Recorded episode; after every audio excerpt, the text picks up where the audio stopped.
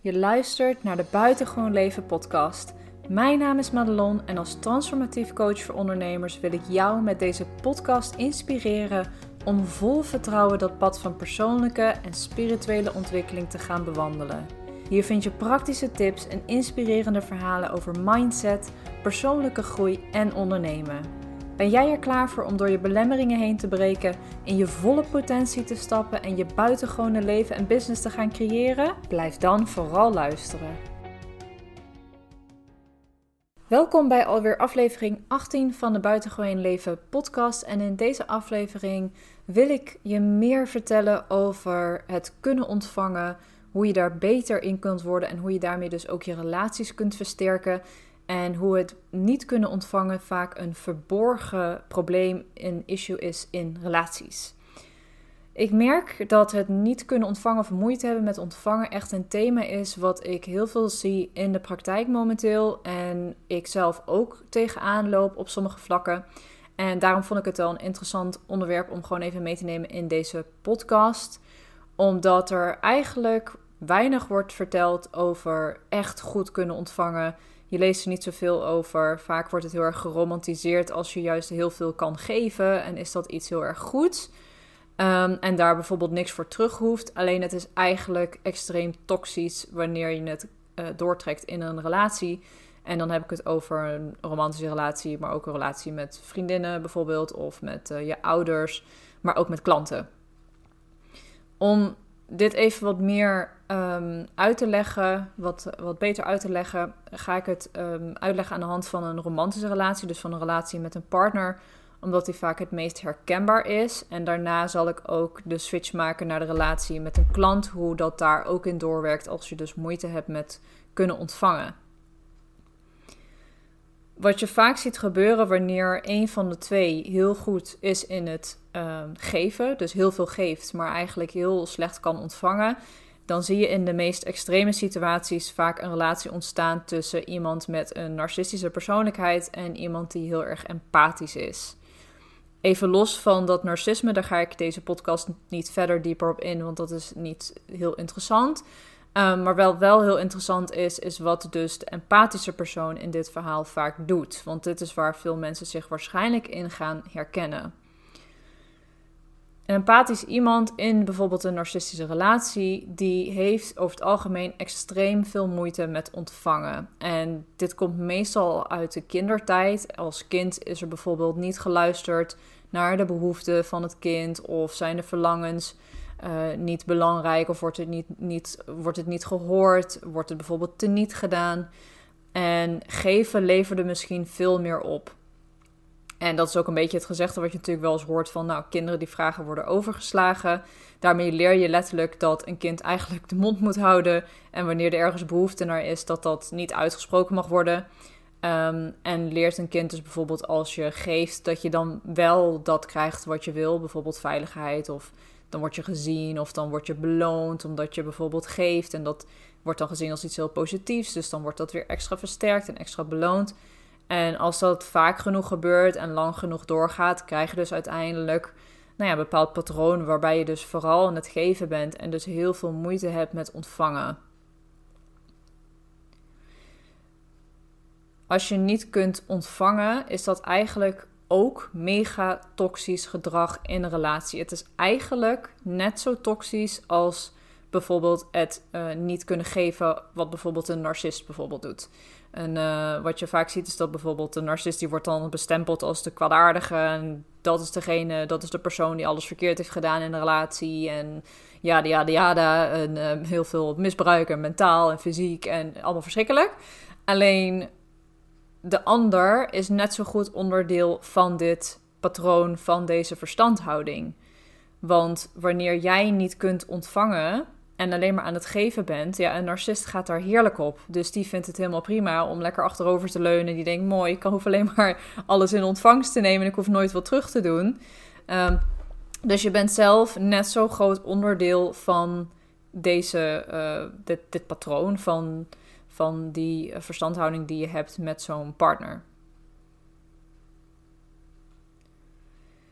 Wat er vaak gebeurt is dat je, uh, wanneer je nooit hebt leren ontvangen en hebt geleerd dat geven veel meer oplevert, dan is dat ook hetgene wat comfortabel voor jou is geworden.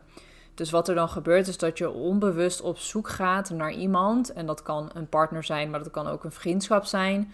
Waarbij je dus vooral kan geven en je niet of heel weinig hoeft te ontvangen.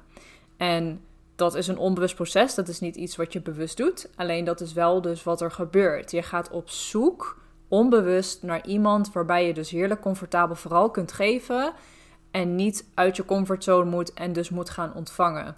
En daar sluit een narcist natuurlijk heerlijk op aan. Want die wil juist graag ontvangen. Die wil dat het over hem of haar gaat.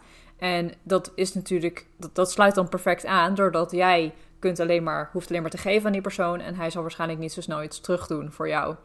Um, dus het is niet dat jij een narcistische persoon naar je toe trekt. Dat is wat je best wel vaak hoort.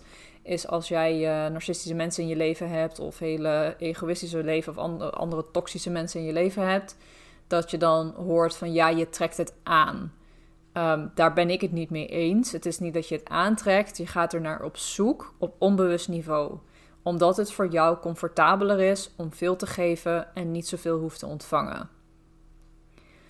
En wat je daarmee eigenlijk uit de weg probeert te gaan, wanneer je niet hoeft te ontvangen, is dat je, gaat, dat je schuldig gaat voelen. Want wat er gebeurt wanneer je iets krijgt, krijg je over het algemeen een schuldgevoel. Dus iemand geeft jou iets en jij voelt je vervolgens, uh, je neemt dat in ontvangst, je voelt je, voelt je vervolgens schuldig en dan wil je iets terug doen. En meestal is het dat schuldgevoel wat we proberen te voorkomen. Want dan blijf je namelijk onschuldig en kun je lekker eigenlijk heel kinderlijk blijven. Je hoeft niet volwassen te worden. Je hoeft geen verantwoording te nemen. Je hoeft geen uh, schuldgevoel onder ogen te komen. En dit komt ook uit een familiesysteemprincipe. Dat je dus onschuldig blijft. Een voorbeeld namelijk vanuit je jeugd. Stel als kind krijg je op een gegeven moment een vriendengroep. En die beginnen meer van je te vragen. En dan moet je op een gegeven moment gaan kiezen van... hey, hoor ik nog bij mijn familie of hoor ik nu bij mijn vriendengroep? En wanneer je dus kiest voor die vriendengroep, dan hoort daar dus schuldgevoel naar je familie bij. En andersom zou je je schuldig voelen naar je vriendengroep als je kiest voor je familie. Dus dat schuldgevoel, dat is, eigenlijk, is er eigenlijk altijd. Maar hoe volwassener je wordt, hoe beter je daarmee om kunt gaan. En daar dus ook je verantwoordelijkheid in neemt. En dus ook bewust gaat kiezen van: hé, hey, nee, ik wil nu voor mijn familie kiezen. Dan weet ik dat ik me daardoor wat schuldig voel naar mijn vrienden. Maar ik ben volwassen, ik kan dat dragen. De schuldgevoel ontlopen hoort echt bij kind zijn. Bijvoorbeeld door leugentjes te gaan verzinnen waarom je niet zo hoeft afspreken met je vrienden, omdat je eigenlijk liever bij je ouders bent, bijvoorbeeld. Of dat je mensen zou ontlopen omdat je eigenlijk geen nee tegen ze durft te zeggen wanneer ze iets met je willen afspreken. Um, de schuldgevoel ontlopen hoort heel erg bij kind zijn. Hoe volwassener je wordt, hoe meer je ook gewoon de verantwoordelijkheid neemt over het schuldgevoel wat erbij hoort wanneer je bepaalde keuzes maakt. En zo werkt het ook met ontvangen in relatie en eigenlijk ook met grenzen aangeven en nee zeggen. Het creëert een bepaald schuldgevoel en dat is het eigenlijk wat je probeert te ontlopen door met name alleen maar te geven. Doordat je alleen maar geeft, is het lekker comfortabel. Je, je voelt je in ieder geval nooit schuldig, want jij bent altijd aan de gevende kant. Um, dus daarin blijf je onschuldig en eigenlijk heel kinderlijk. En laat nou juist dat schuldgevoel zijn, het precies datgene zijn wat een relatie eigenlijk heel sterk kan maken.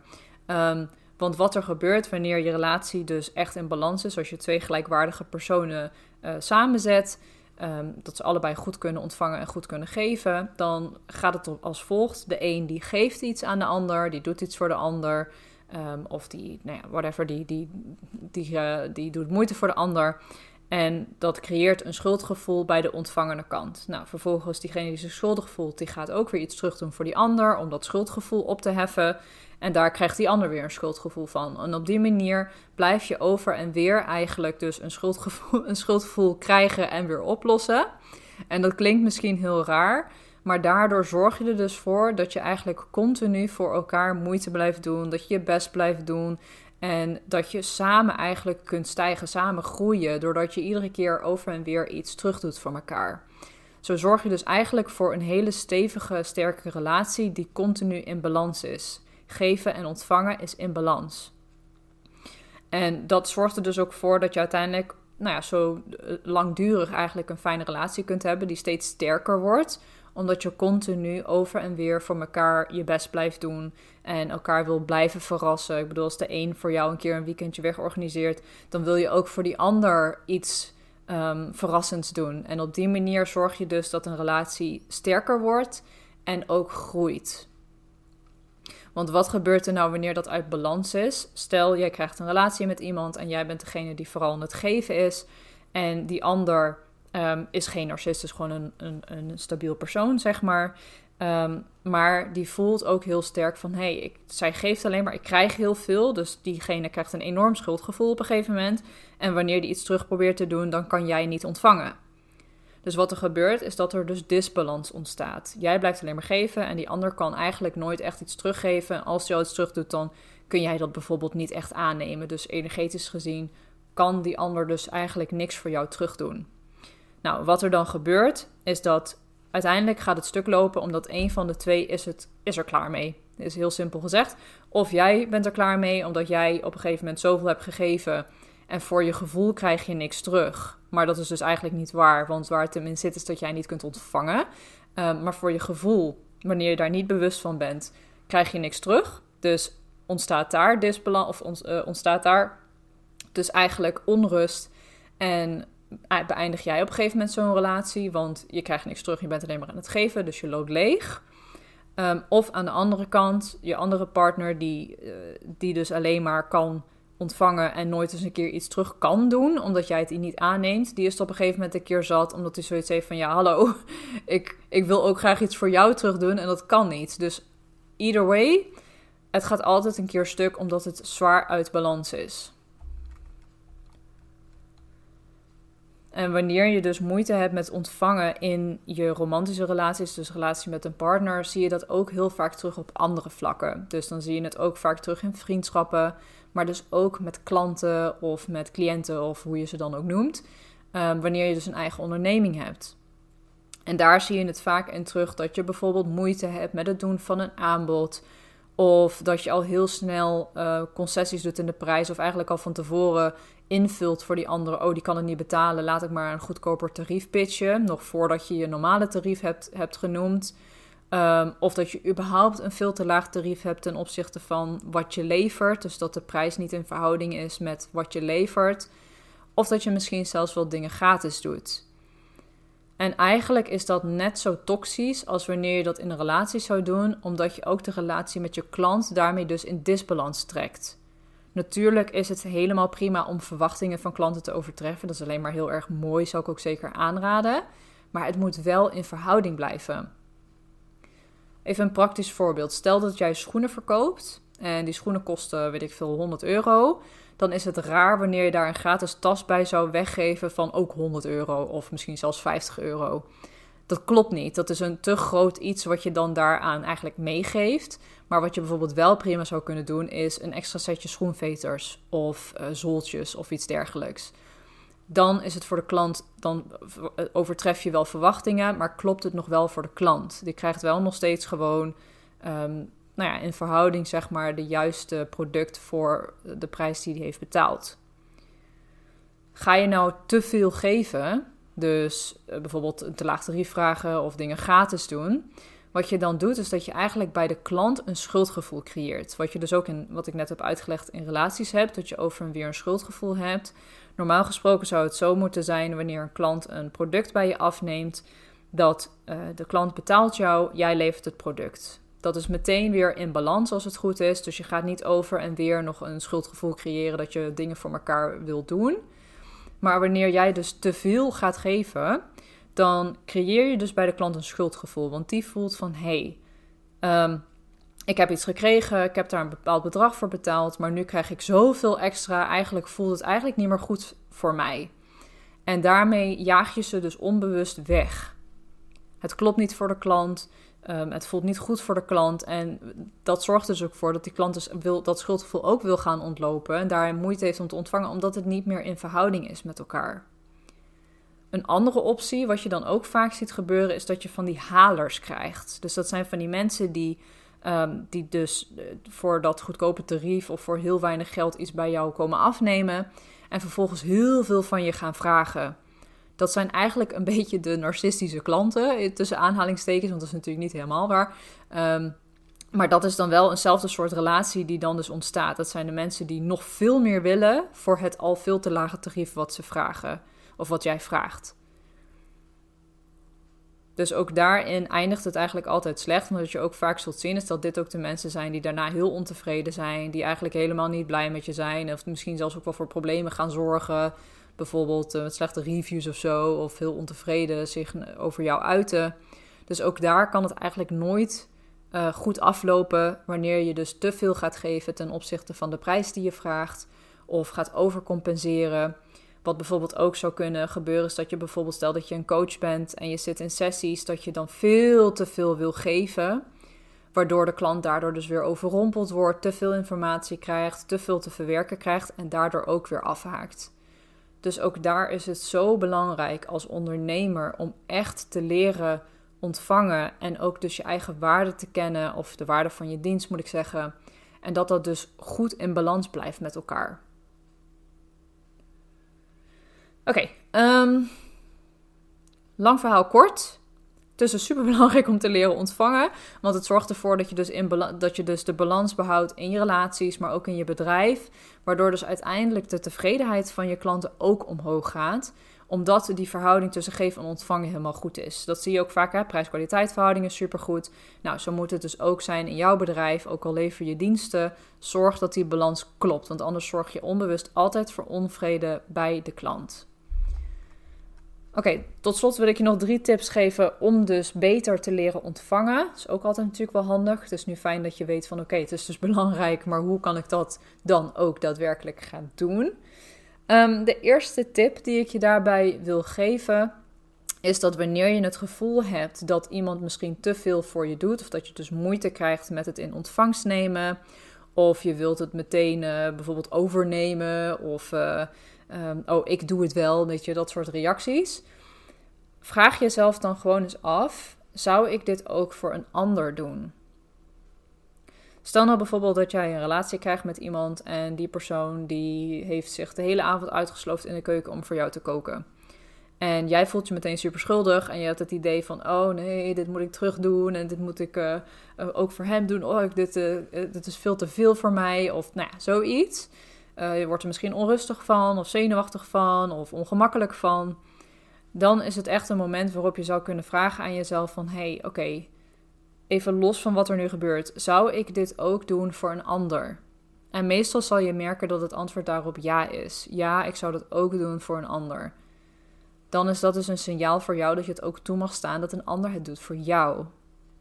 Het geeft jou namelijk ook een goed gevoel om wanneer je zoiets voor een ander zou kunnen doen. Dus ontneem de ander niet de mogelijkheid om ook iets voor jou te doen, want het geeft de ander ook weer een goed gevoel. En of dat nou in een relatie zo is, of met een klant of een vriendin, dat doet er echt, echt totaal niet toe. Je ontneemt de ander echt de kans om iets voor je terug te doen. En dat voelt nooit fijn. En dat weet je omdat je het zelf ook heerlijk vindt om te geven. Anders zou je deze podcast tot zover waarschijnlijk niet luisteren. Ehm, dus je weet wat voor fijn gevoel het geeft wanneer je kunt geven. Dus laat een ander dat dan ook doen bij jou. Ontneem de ander dat gevoel niet. Oké, dus dat is de eerste tip en ook meteen denk ik een hele belangrijke tip. Uh, blijf dus continu alert of jezelf afvragen: zou ik dit ook voor een ander doen? En als het antwoord is ja, sit back, relax en neem het in ontvangst. De tweede tip die ik wil geven is: ga met jezelf oefenen. Klinkt misschien een beetje raar, maar wat je vaak ziet eh, bij mensen die dus moeite hebben met ontvangen, is dat ze, dat, dat ze ook niet zoveel voor zichzelf doen of zichzelf heel weinig gunnen. Ehm, dus vooral ook bezig zijn daarin met een ander pleasen. Bijvoorbeeld uh, heel goed zijn en cadeautjes kopen voor een ander, maar voor zichzelf kopen ze eigenlijk helemaal niks. Ga dus oefenen met jezelf. Koop cadeautjes voor jezelf. Dingen die je bijvoorbeeld al heel lang op je verlanglijstje hebt staan. Ehm, haal een keer een bos bloemen voor jezelf. Of gewoon iets lekkers bij de bakker. Ehm, maak gewoon, als je niet, niks kunt bedenken, maak gewoon een lijstje van dingen die je graag zou doen. Uh, of wat er nog op je verlanglijstje staat. En, en ga dat gewoon doen. Ga jezelf vaker trakteren. Ga beter voor jezelf zorgen. En daarmee oefen je dus echt om te leren ontvangen. Want het begint uiteindelijk wel bij jezelf. Je moet ook voor jezelf, van jezelf dingen kunnen ontvangen. En daar zie je al vaak dat het misgaat.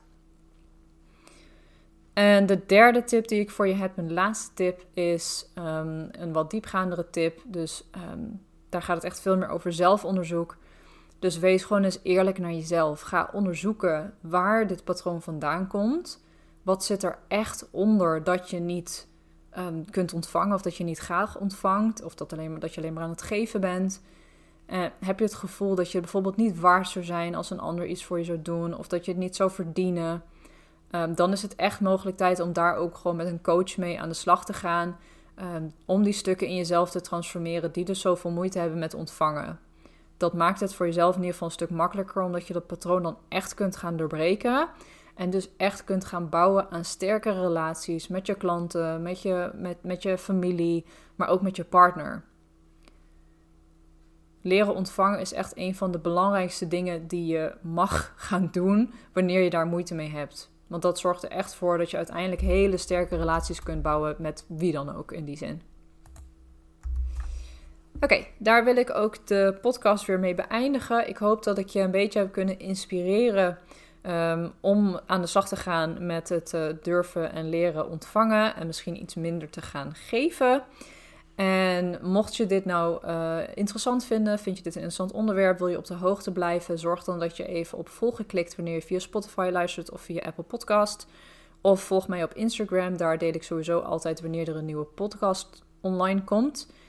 Mijn accountnaam is Madelon Alissa. Daar deel ik sowieso elke dag heel veel tips en kennis en informatie over persoonlijke en spirituele ontwikkeling, maar ook over ondernemen.